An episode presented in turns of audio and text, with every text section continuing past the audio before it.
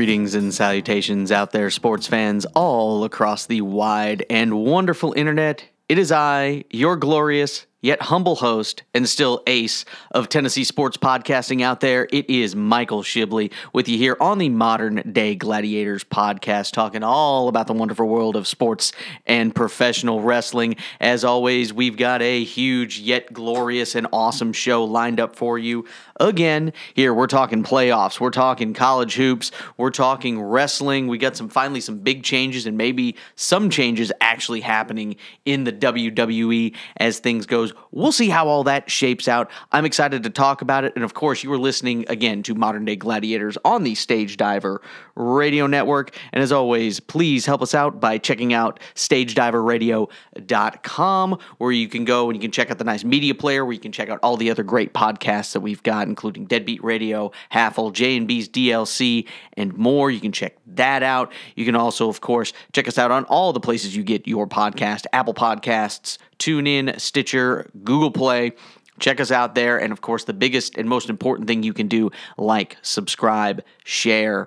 Give us those comments, give us those five star reviews. That's how you help us out and bring us to be bigger and badder than ever. So please help us out there. And of course, you can follow me on Twitter at Michael underscore Shibley and also on Instagram. You can also like the Modern Day Gladiators Facebook page, where of course we post more stories and news and things going on in the world of sports there. And also, if any type of big sporting news breaks, we'll jump in video wise and do it there. So check that out as well. So, plenty of big stuff for everybody to be paying attention to where you can follow us and interact with us because of always send us your questions, stagediverradio at gmail.com or call the hotline 865 888 0109. Leave a question there. I will happily answer it here on the podcast. But let's get in to the nitty gritty and talk about everything going on in the world of sports and of course the lead stuff that's been happening the NFL playoffs. It's back. It's batter. The ratings have been up which has been awesome. The games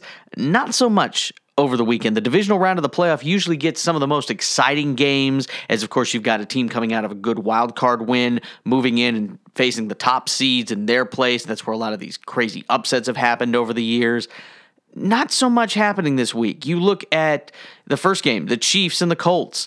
The Chiefs 31 to 13. Everybody thought or a lot of people thought rather that the Colts, you know, coming in, they've been very dominant getting into the playoffs and looked great beating up on the Houston Texans. But the Chiefs just came in finally winning a home playoff game. They had been 0 6 and they're the ones leading up to this one. So they're finally got a home playoff game win, and more people feeling really good about Mahomes and coach Andy Reid and maybe being able to finally get to that Super Bowl. We'll see. Of course, we'll preview their matchup coming up here in a minute. But then you move on to the other NFC game, the Rams and the Cowboys. The Rams 30, Cowboys 22. The score really not an indicator of how big of a win that was for the Rams they came out and looked really good. They were able to run the ball amazingly against the Cowboys, which is kind of the opposite of what a lot of people thought was going to happen. The Cowboys had one of the best rushing offenses in the NFL, and the Rams were not that good at stopping the run. But really, when you look at it, Ezekiel Elliott, I think, only had 50 yards of rushing, and he'd been a beast all season long. And then you've got the uh, pair of Anderson and Todd Gurley. They had 238 combined yards rushing. So that was the big difference in that one. Jared Goff didn't really even have to do much in the passing game because they were able to run the ball so well. So that was something new and different to see.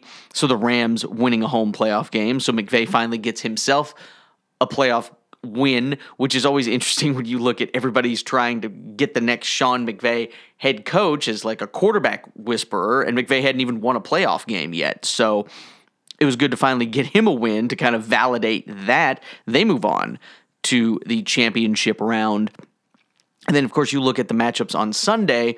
You have the Patriots 41, the Chargers 28, which is, again, a lot closer as the Chargers got some late scores in that one. It was 38 to 7 at one point in the third quarter. Tom Brady, you don't mess with him in Gillette Stadium in the divisional round of the playoffs. I think they're 12 and 1 in that round, especially in Gillette Stadium. Tom Brady was 34 of 44 for 343 yards passing, no touchdowns. Most of the heavy work went to Sony Michel, 129 yards, three touchdowns. And it was really interesting to watch Rob Gronkowski as a run blocking tight end in a lot of these schemes. That was really cool to see, and it was a nice, interesting wrinkle. And of course, Tom Brady talking about, oh, everybody thinks we suck now. Nobody really thinks the Patriots suck. I think they were thinking there might be some cracks maybe in the armor of the Patriots. But I'm not going to bet against the Patriots until they're done, really. I mean, you think about this, they're unstoppable in the divisional round. That's how they've always been, really. So the fact now that they're in their eighth straight championship game in the AFC. So the Patriots are going to be there. Yes, they had some rough patches. One of those losses, though, was that miracle play in Miami where the Dolphins just had their own multiple laterals and Rob Gronkowski couldn't make a tackle. So when you factor that loss in, it hasn't been that bad for the Patriots this year. Yes, they've had a, things, they've lost some games that they probably shouldn't have lost this season, but they're still in the AFC Championship game and they're not going anywhere. So we'll see. Of course, that matchup with the Chiefs, we'll talk about that in a second. But we got to talk about the only game that was really competitive over the weekend, and that was the Saints beating the Eagles 20 to 14. The big, of course, moment in that one was Alshon Jeffery, the wide receiver for the Eagles. He had a pass go straight through his hands, and it was intercepted by Marcus Lattimore. That was Lattimore's second interception on the day and that's what that was late in the fourth quarter and the Saints were able to run out the clock from there. So you look at that it was a very competitive game. It was a lot more lower scoring than a lot of people thought it was going to be. The Saints were able to rally and get the win because they fell behind early in this one. The Eagles, the defending champs, go down, but they did go down fighting. So I do send my hats off to the Eagles. Nick Foles finally suffers a loss in the playoffs. He'd had a great run in the postseason. It did look like he was almost saying goodbye to his Eagles teammates and everything because I don't think they can afford to keep both Carson Wentz and Nick Foles anymore. I think uh, Nick Foles is going to try and be a starting quarterback somewhere, and I don't blame him. But again, the biggest thing was Alshon Jeffery missing that pass. We'll talk more about that in Shibbles and Bits, we've got a whole slew of interesting things and fan reactions and things like that coming up in Shibbles and Bits, so stay tuned there. But that sets up some very interesting championship games. We've gone chalk. We've got the one seed versus the two seed on both sides. We go first to the AFC Championship game, the Patriots and the Chiefs. This is a rematch from earlier in the season. The Chiefs were in Foxborough and lost, and you see what happens here, though. The Chiefs still able to get home field advantage, but I'm going with the Patriots in this one. If I had to make a pick right now, I'm going with Tom Brady and the Patriots because, yes, the Chiefs finally got a home playoff win, but I still don't trust them to get it done. Andy Reid has done some great things with the Philadelphia Eagles and, and now the Chiefs, but he's been to one Super Bowl. He's been to many championship games but one Super Bowl and did not win that Super Bowl. So again, this is going down to what team do I have faith in to go out and get a win on the road? And that's the Patriots, where the Chiefs, yes, they get get one monkey off their back, but I just don't see it at this point. And when that line came out and it showed that the Patriots were a three point underdog, I jumped on that immediately and put some money down on the Patriots as well. I mean, I think they're going to win outright, but definitely against the spread, I'm going with Tom Brady in that one. I just see it that way. Again, the Chiefs could prove me wrong. I did pick the Chiefs to get the win over the Colts, but I was not fully involved in that one, and we'll see how it goes along these lines. Now, you also take a look at the NFC Championship game, you've got another rematch, the Rams at the Saints. The Saints had already beaten the Rams this season. That's why, again, the Saints had the number one seed. And when you think about it again, I'm going to go with more experience in being in situations like this. I'm going to go with Sean Payton, Drew Brees, getting it done in the dome. That crowd is going to be very loud and rambunctious and crazy. And I think the Saints had a tougher test against the Eagles in this one.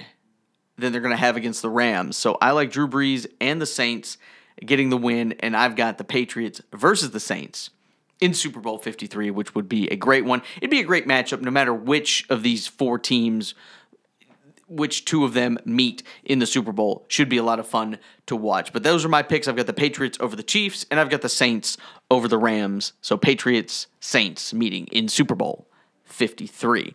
That's going to wrap up the NFL talk for now, but let's move to the hard court and Tennessee basketball.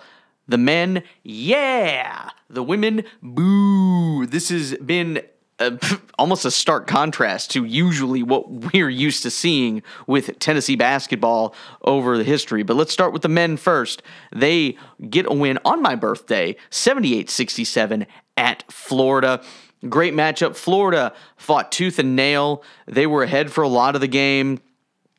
Big, big atmosphere, of course, down there in the O'Connell Center. The Rowdy Reptiles making a lot of noise. Talk about them here a little bit more in a minute. But let's talk about Grant Williams 20 points, 9 rebounds. Admiral Schofield 14 points, 8 rebounds. And he was on the bench for a lot of the uh, the second half as he had four fouls. He, I think, sat on the bench with about 10 minutes left to go in the second half, came back with about two minutes left, but hit a dagger three pointer with around a minute to go to put Tennessee up five, and that kept Florida out of it from there. Lamonte Turner finally starting to get his shooting touch back, had 12 points. And then, of course, Jordan Bowden has just made a strong early case for six man of the year. 17 points, but he had 12 straight points for Tennessee when it looked like Florida was getting a lead and they were maybe trying to extend the lead, uh, Bowden came out and just did some great things. Hit some threes, got to the foul line, made his free throws, got a steal. He also had a crucial play. He fixed his mistake because he threw late in the game when you do not want Florida to get any type of basket or get a lead or anything like that. I believe the score was tied Bowden threw a lazy pass, as uh, commentator Jimmy Dykes calls it, a high school Harry pass across the court, which was picked off by Florida. Ran in, the guy takes a three, he misses, and Bowden goes and gets the rebound. So he rectifies his mistake. He said if he didn't get that rebound, he might be driving back with some of the members of the press pool, then coming back on the team bus. And thanks so good for him with that. He's making again a strong case for six men of the year. Tennessee, the next couple of games, back in the friendly confines of Thompson Boling Arena as they were on the road for the past two against Missouri and Florida. They've got Arkansas tonight as of this taping on Tuesday, and they are right now a 15 and a half point favorite in that one. And then they've got Alabama on Saturday, both in Thompson Boling Arena. Tennessee should win both of these games. Arkansas has been okay so far this season. Alabama did get a win against Kentucky to start SEC play. So you have to f- have that in there. Some of the other things that came out of this game, one of the things too was the Vols. This is an interesting statistic I found. Tennessee is shooting 51.5% from the floor. That's great field goal percentage. The opponents are shooting 37.2% from the floor. So Tennessee's defense has been great. That gap, that 14.3% gap between Tennessee's offensive shooting percentage and their defensive shooting percentage is the best in Division 1. So Tennessee making their shots and making sure opponents are not making their shots. So great offense and great defense, and that's why Tennessee is number three in the country right now. And depending on how this week goes, Duke losing at home against Syracuse last week, we'll see how far Duke drops. We'll see what happens with Michigan going on. People keep talking about rankings and Tennessee possibly being number one. Honestly, I don't care number one is great. It's great. Tennessee's been number one once. I think it was for the week after we beat Memphis and then we lost at home or at Vanderbilt and then beat Florida, but of course dropped out of the number one spot after that. But really, it's January. What really matters in the NCAA tournament is what you do in March in that tournament. So that's where we need to be. A number one ranking, great. I will be so happy and so proud of the Vols for achieving a number one ranking. But you're going to have to get it done in March. Tennessee has only been to one Elite Eight, only a handful of Sweet 16s, really, and never, of course, been to a Final Four. So That's what I want to base this team out of, of how big and great this team can be. And I think they can go a long, long way, but they got to get it done in March. It's great that they're doing things now, but let's just hold off on those rains a little bit. It's still January. There's still a long way to go in this SEC schedule. So, everybody keep your pants on, Vols fans. It's going to be fine. We're going to get into the tournament and then let's do some damage there. That's what I'm worrying about. Uh, one of the other things, of course, that happened, some controversy, if you would call it that, was at the end of the game. You had Grant Williams and Jordan Bowden and Admiral Schofield uh, turning to the Rowdy Reptile student section at the end of the game and doing the Gator Chomp back to the Gator students, which was great. There's a great picture. You can check it out. I posted it on the Modern Day Gladiators Facebook page of the back. So it showed the back of the Tennessee players doing it, and in the then you had them to the Rowdy Reptiles, and then you zoom in and you can see just how classy, of course, Florida fans are with nothing but middle fingers sitting there right back at them because Florida fans couldn't think of anything else. Some people said it was disrespectful. Admiral Schofield said there were some things said to him, especially during pregame warmups, that he didn't appreciate. I don't know what that is. There's no video evidence. I'm I'm not saying I don't believe him. I, we didn't hear anything about that.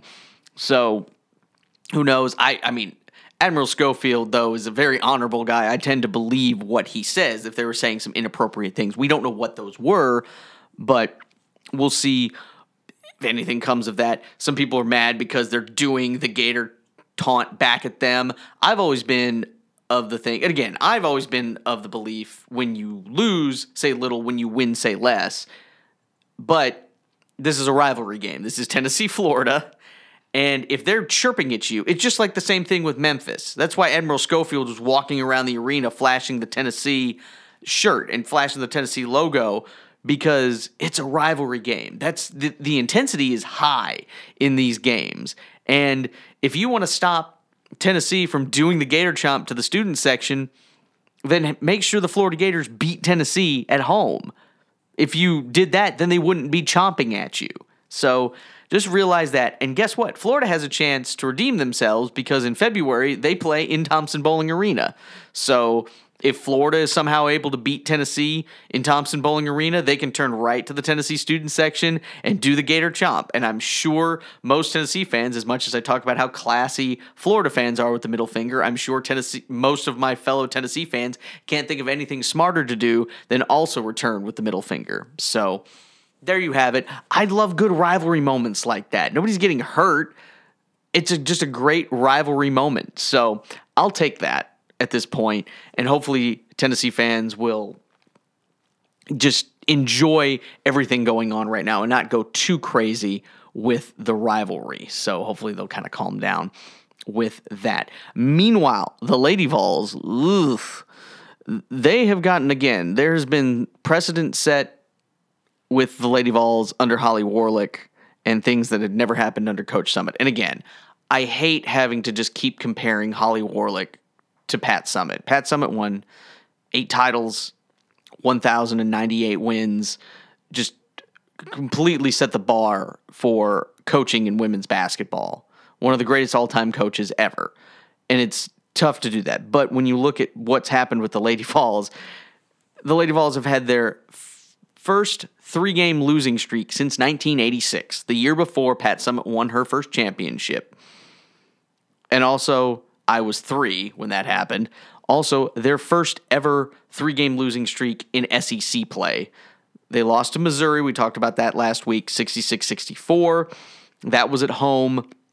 Lost to Kentucky 73 71. That was at home. And then you lose on the road at Georgia 66 62. But you had every chance to win that game. Tennessee was out in front at halftime. And then the third quarter happened and Tennessee, I think, went two for 13 or something like that, shooting in the third quarter, which you just cannot do. No matter what team you are, no matter if you're the Lady Vols, UConn, or Drexel, I don't know. Any any team. You don't go two for 13 in a in a third quarter when you're up like that. You make those shots. I don't know why they're not getting the ball to Rennia Davis more than they are. She can make things happen. She can collect garbage under the rim, but she can other, do other things. And again, you don't have to just sit back there and shoot threes. You got to drive to the basket and pick up fouls and just, you know, or draw fouls rather. Get to the free throw line, get those points. You know, the big the big thing that really happened too though was the Lady Vols had had a couple of shots blocked there it, in the last sequence really of the game when they're down one. And then there's a ball they've got a shot. They've got one second left on the shot clock because the ball was blocked and out of bounds. And they get the ball in, and the shot just doesn't get off. They've got the ball, but they don't make they don't attempt a shot. The shot clock goes off. That that's coaching right there. You have to make your players aware that the second they touch the ball, get it up and out of their hands to shoot it and at least hit the rim to get the shot clock back, if anything else. So that's just very disappointing. Tennessee, meanwhile, they are at Alabama next and that's on Thursday. They've lost four straight at Alabama, even though Alabama hasn't been a great women's basketball program. They have had problems for some reason winning at Alabama. And then they're at Arkansas or versus Arkansas back in Thompson Boling Arena on Monday. So hopefully Holly Warlick can get them to turn things around because it is not looking good right now. And I know they're a young team of freshmen and sophomores, but you got to get some players to step up and make some shots and do some things and be a leader. And I think Davis can be one of them if they could get her the ball more. Just get her the ball and get her to the to the foul line. Just do things with her. She's very talented. I would just try and do that. That's just my two cents. But what do I know? I'm just the ace of Tennessee sports podcasting offering an opinion. Speaking though of aces, it's great to have someone back on Rocky Top. Tee Martin is coming back. He has been the coach at USC for a while uh, in assistant capacity. He was the offensive coordinator for the last two years. He was fired as as Coach Helton had to purge things out there at USC, but he is back on Rocky Top as an offensive staff member. They haven't as of this recording, highlighted exactly what he is going to be in some capacity. Of course, it might be a Butch Jones situation where he's just kind of like an intern of some kind, but they keep paying him, but so US, USC can keep paying him. Something like that, maybe. But it's just great to have him back. I've wanted him on a coaching staff back on Rocky Top here in Tennessee for a long time. And it's just great to have him back. It just feels good. And again, I think he can do some really good things maybe with the offense, but also with recruiting. I think he could be a major asset for recruiting, which is great because, again, right now, that's going to be the way you rebuild the program. You get these big five star recruits to come in on the offensive line and playmakers. You get playmakers in here, and then we can start building wins and getting the scheme and everything down properly. But you got to get the players in. So it's just great to have him back. I've wanted him back again for a long time. I think he deserves it. I think Tennessee fans need to offer Tee Martin a lot more respect than a lot of them have really shown because all he did was, you know, have Tennessee win a national championship. So I think fans need to be more gracious with him. A lot of some of the older fans who seem to have a problem with that. I'm, I'm just saying that's some of the things I have heard, which has been very disheartening to hear. But from the bottom of my heart, Tee Martin, welcome back to Rocky Top, and I hope you do well here, and I hope you stay for a long, long time. One other return here to the football team. Jauan Jennings was making a decision if he was going to go pro or stay for a senior year. He's decided he's going to return for his senior season. I think Jim Chaney, the new offensive coordinator, had a lot to say about that. So that was awesome to see. He will be a great threat to keep that wide receiver corps healthy and get him out there because I think he could be a big playmaker, especially in Jim Chaney's offense. So that's going to wrap up this first segment. Great to have some great news back on Rocky Top. Thank you guys for staying with me. We'll be back after the break here on Modern Day Gladiators on the Stage Diver Radio Network.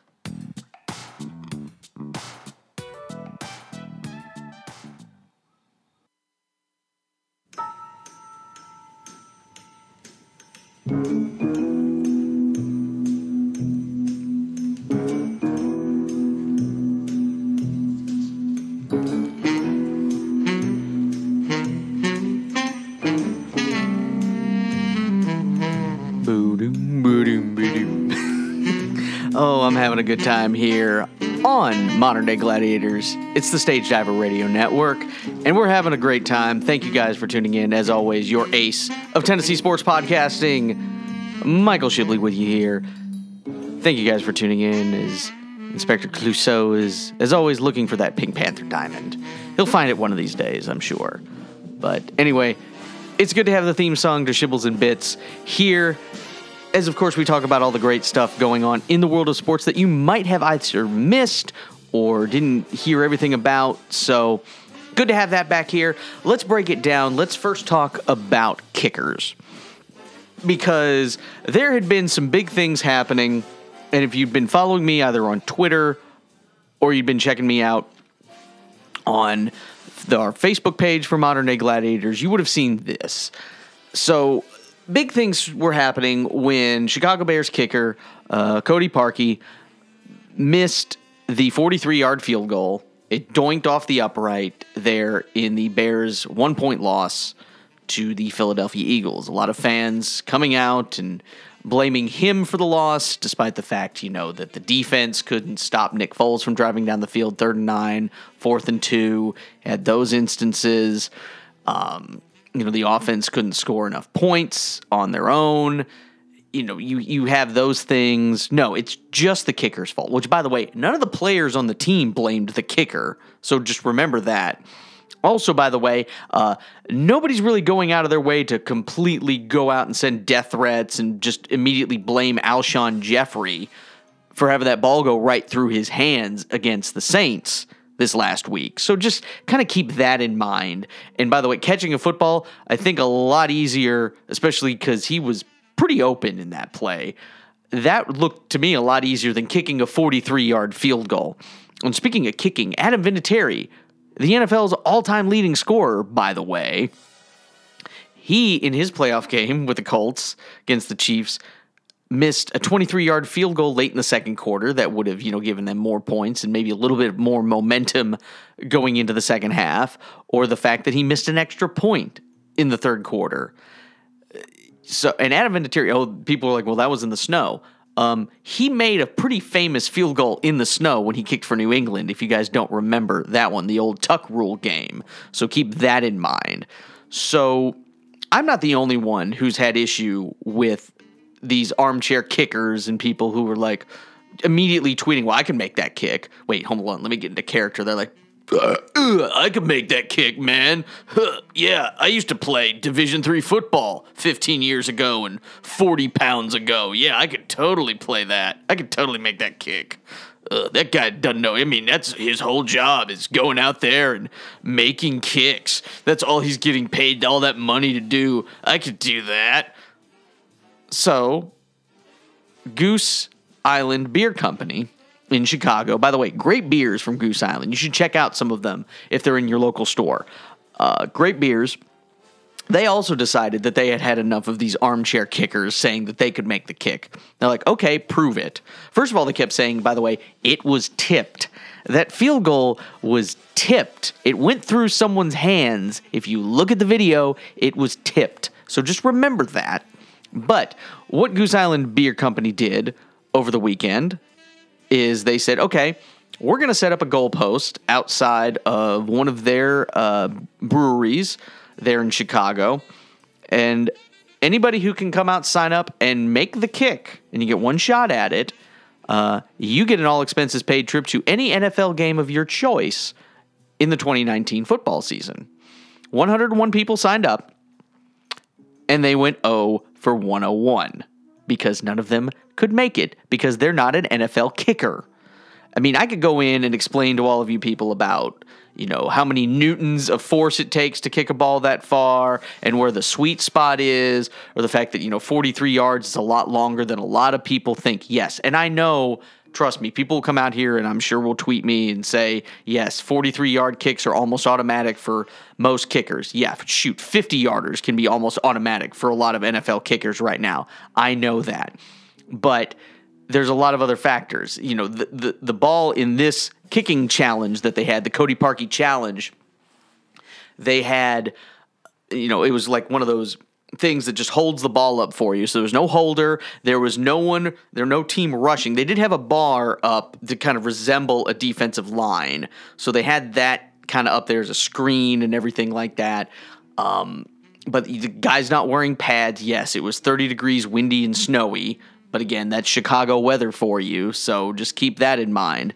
So there were plenty of things. Again, the fact that no one made it just made me happy. And you can check some videos out of some of these people kicking and slipping and falling on their duff, which was wonderful to see. One guy shanked it and hit, I think, one of the staffers in the nuts. So that was pretty funny as well. So the fact that nobody was able to make it was also good because the uh, brewery then donated $20,000 to Parkey's charity of choice, which was the Lurie Children's Hospital. So instead of having to spend this money and send some, you know, whack idiot who decided that for once, you know, he was able to uh, harness his inner Adam Vinatieri and kick the field goal he uh, that nobody made it, so they didn't have to spend the money on sending some schmuck uh, to any NFL game of their choice.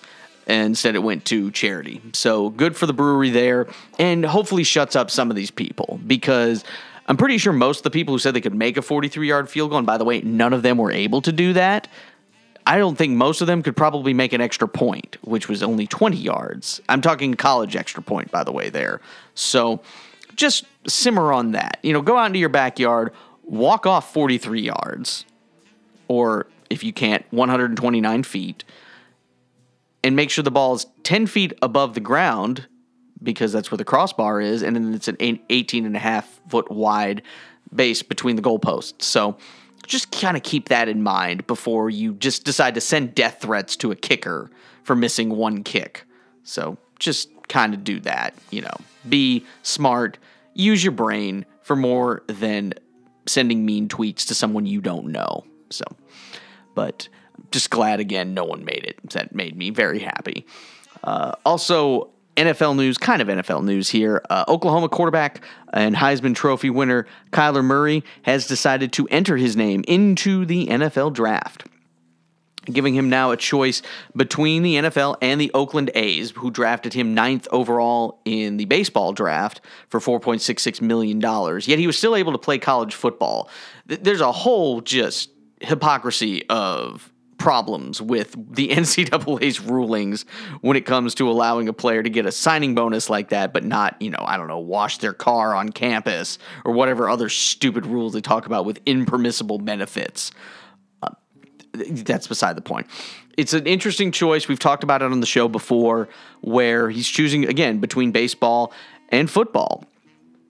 If he does choose the NFL, yes, the signing bonus, especially if he's going as a first round draft pick, which a lot of people believe he will be, the signing bonus will be bigger and again, quarterbacks, uh, they're protected a lot more in the NFL now compared to years ago with the different rules and everything they're making. Though, of course, they're saying five nine, he would be the smallest NFL quarterback, even smaller than Russell Wilson, who a lot of people also thought was too small. I'm five six, so I've been told I was too small for pretty much everything my entire life. So just keep that in mind. If he wants to make a go of it, that's fine again, baseball, yes, he's got the $4.66 million. And if you can, and this is a big if, make your way through the minors, which is still going to take two, three years to work his way through the minors. He's, you know, he's not going to go right up to the top immediately like you would in the NFL, where you are on the team and on the main roster pretty much if you're a first round draft pick. And yes, the money is guaranteed in baseball. But if he does make it up and can be an everyday player, you know, he could make more money and be there for a lot longer. I do understand that. But if he wants to play football, I'm not going to stop him from playing football. I'm not going to try and talk him out of it. If that's what he loves to do, then by golly, go out and be the best NFL quarterback you can possibly be in the draft. So we'll have to see. He would have to return the baseball money, though, by the way. That's not just a gift that the Oakland A's uh, gave him. So we'll just kind of see what decision he makes going forward. But I do, I, I, wish I had that option between getting millions of dollars to play one sport and millions of dollars to play another sport. That would be the, the dream scenario for me. I, I guess that's how Kenny Omega feels right now with the WWE and All Elite Wrestling and New Japan bidding for him and his services. But that's a, a story for the wrestling block. Uh, but anyway, have that choice and feel like the bell of the ball. That's gotta be a nice feeling. So best of luck to Kyler Murray. We'll see what happens in the months to come as we move toward the NFL draft. Some good news uh, from something we talked about last week where Maori Davenport, for those of you who didn't listen last week, she uh, again uh, helped lead her team, uh, Charles Henderson High School in Alabama, to a state title, their first state title ever as a junior. Uh, she played for USA Basketball in the Under 18 FIBA World Cup, uh, helped them win a gold medal, and USA Basketball sent her a stipend to help cover costs and different things that they, they do. Um, but USA Basketball made a clerical error in the fact that they did not check the Alabama High School State Athletic Association or whatever they're calling themselves because they realized that you couldn't send them that much money. Once they realized the error, and by the way, Davenport herself was not making any of these errors. These are all adults that are screwing this up. She had nothing to do with any of this. She returned the money, but the Alabama High School Athletic Association ruled her ineligible because they're like, well, if we make an exception for you know her, we're gonna have to make an exception for anybody. I don't know how many of these exceptions you really have to make, but again, the adults were the ones. She didn't make this mistake. USA Basketball made this mistake, and again, she's the, I think a top fifteen recruit. She's committed to Rutgers uh, to play college basketball. It's not going to ruin her college eligibility. So the WNBA has weighed in on this. USA Basketball, Jay Bilas, who's also a lawyer and a great ESPN commentator, they've all weighed in on this. And I mean, I've weighed in on it last week. Well, they did decide to, um, on Davenport's behalf, there was a lawsuit filed to get a judge to rule on this. And meanwhile, the judge has granted an emergency uh, motion to allow Davenport to play while this works through the court system. And she got to play last Friday night scored 25 points in in Charles Henderson High School's 72 to 17 win over Carroll High School. For those of you not familiar with girls high school basketball, that score is not that outrageous. I've seen it happen. I used to call high school basketball. I've seen games like that or worse in girls high school basketball sometimes. Um, they would have said how many uh, rebounds and assists, but they lost track. I'm assuming the scorer ran out of fingers and toes and couldn't get enough people to help him. It is Alabama, so you know they got to count some things still on their fingers and toes down there. Come at me, Twitter Michael underscore Shibley. Come at me all day long. But again, really, with the Alabama High School Athletic Commission, right now at this point, they just need to let her play. You made you made your point. Let her play. This is the best way to save face and just say, okay, you made your point.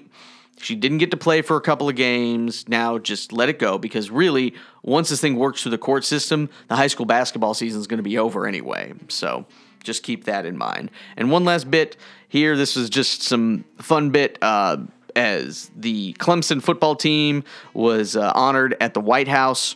They had a dinner that was going on, but because of certain things going on with the government shutdown, uh, President Trump uh, ordered fast food for the ceremony. We went off and uh, we ordered American fast food, paid for by me. As Trump said, did not to close the uh, the tab. Lots of hamburgers, lots of pizza. So um, I think uh, they like it better than anything we could give. Spokeswoman uh, Sarah Huckabee Sanders said much of the staff who work in the White House residence have been furloughed due to the shutdown, so the president is personally paying for the event to be catered with some of everyone's favorite fast foods. So everybody's having, you know, poking fun at this, a lot of stuff. Um, the Tigers, the Clemson Tigers, did visit in June 2017. Uh, after their ch- championship run in the previous season, uh, the White House served a barbecue lunch Star wide receiver Hunter Renfrow called it at the time the best meal I've had in a year. So, you know, you've got those all those different things. Honestly, people are shocked by all the hamburgers and pizzas and fast foods, but honestly, if you look at the shape our president is in, I figure he's eating that all the time and just has fast food on speed dial there to the White House. So, that's my opinion really when it comes to that. So, just think about that a little bit as we go on, but that's going to wrap up Shibbles and Bits. Thank you guys for listening there. But let's talk a little pro wrestling and let's get a little more music back in here for this. This should be fun. We'll see. Hopefully, the ad doesn't play before it. But let's talk a little WWE. Let's get in the ring and talk. Let's get to play here. There it goes. Can you hear the heartbeat? I can hear the heartbeat. It's coming. Everybody, look out. Catch your breath.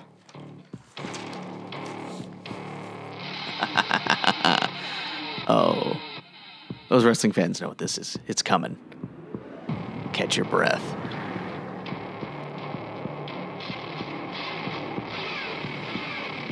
Because again, I still am man in the arena, so we're going to talk some wrestling here on Modern Day Gladiators as always. But we got to get this song playing.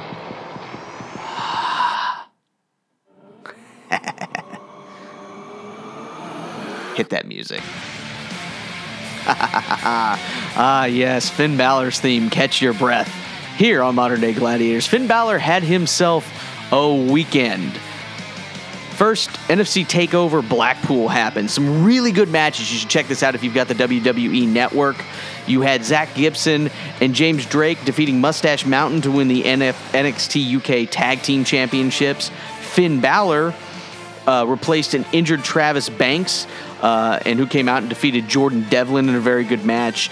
Dave Mastiff and Eddie, Eddie Dennis battled to an ODQ. I don't know why I'm doing the hand signals. You guys can't see it uh, because this is an audio podcast. Uh, you have a new women's champion in the UK NXT brand as Toni Storm defeated Rhea Ripley in a match there. Honestly, I think Toni Storm should be on the main roster. I think it's better than some of the other debuts that just got made on Monday Night Raw, but we'll talk about that in a second. Uh, and then you had Pete Dunne continue his 600 plus day championship reign as UK champion, defeating Joe Coffey in a wonderful 30 minute match. That was a great match. And what's happening, and probably the guy who's going to end Pete Dunne's reign, Walter, all caps, uh, debuted confronting Dunne after the match. So a lot of good things happening on the WWE uh, NXT UK brand. So check that out if you get a chance.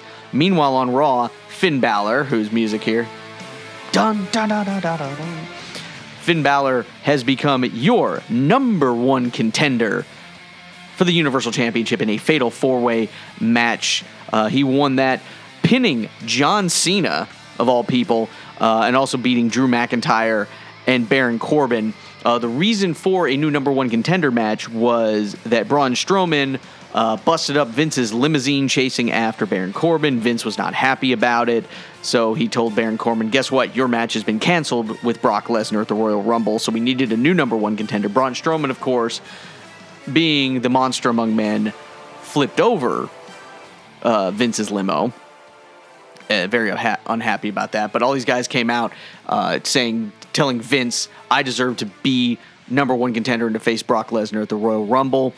So Finn Balor, first he had to defeat Jinder Mahal, who thought he should also be in it, but then Finn Balor back into the Fatal Four Way, and then again, as I said, hitting the coup de grace and finishing John Cena and becoming the new number one contender, and will face Brock Lesnar at the Royal Rumble, which should have happened months or years ago at this point because Finn Balor was the first Universal Champion, beating Seth Rollins for it at SummerSlam a few years ago. But again, again, tearing uh, his labrum, I believe, in his shoulder in the match, so had to surrender the title the night after that. But he never got another shot at it. He's never had a one-on-one match with Brock Lesnar to try and win his Universal title back.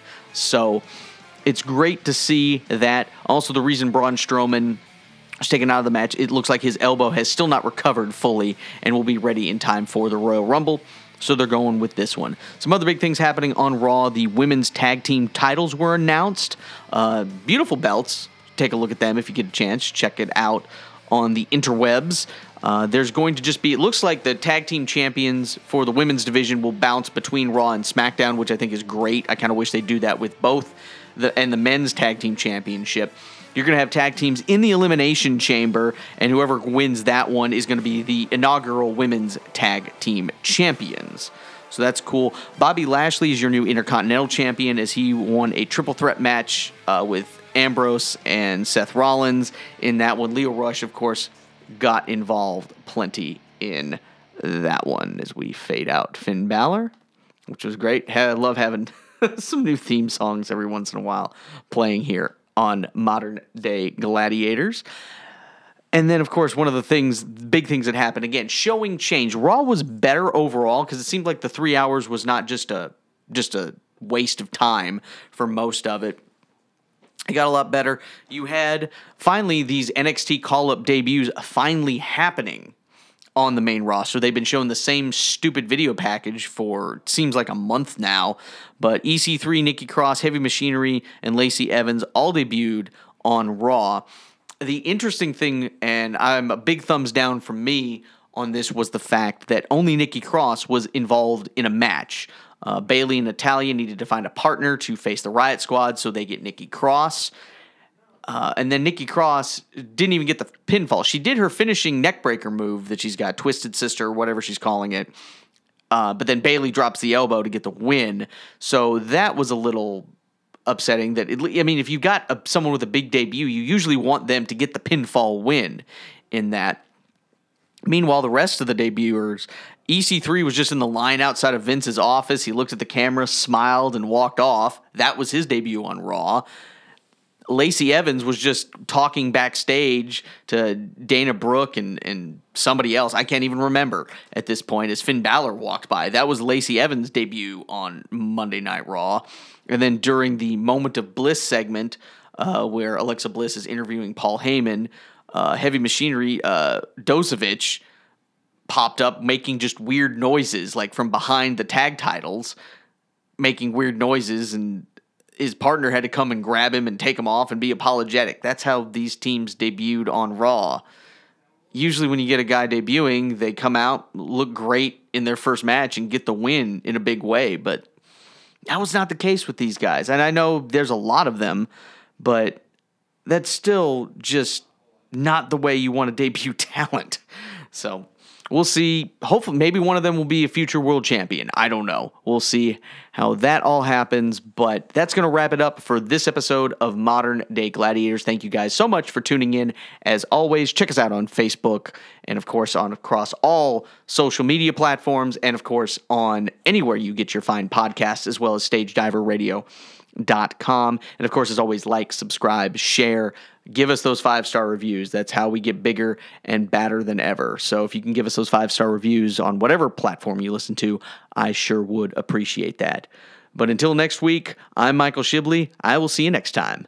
Too sweet. Love ya. Bye.